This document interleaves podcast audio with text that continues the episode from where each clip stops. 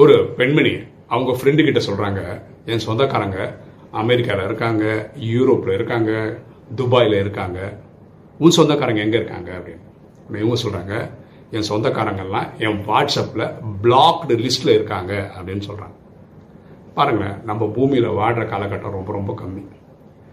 இந்த காலகட்டத்தில் நம்ம எல்லார்கிட்டையும் அன்பா பரிவா இல்லையா அண்டர்ஸ்டாண்டிங்கோட வாழ்ந்து போகிறது நல்லது. பார்க்குறவங்க கூடலாம் சண்டை போட்டு அப்படி வாழ்கிற வாழ்க்கை சிறப்பாக இருக்காது. எண்ணம் போல் வாழ்வு.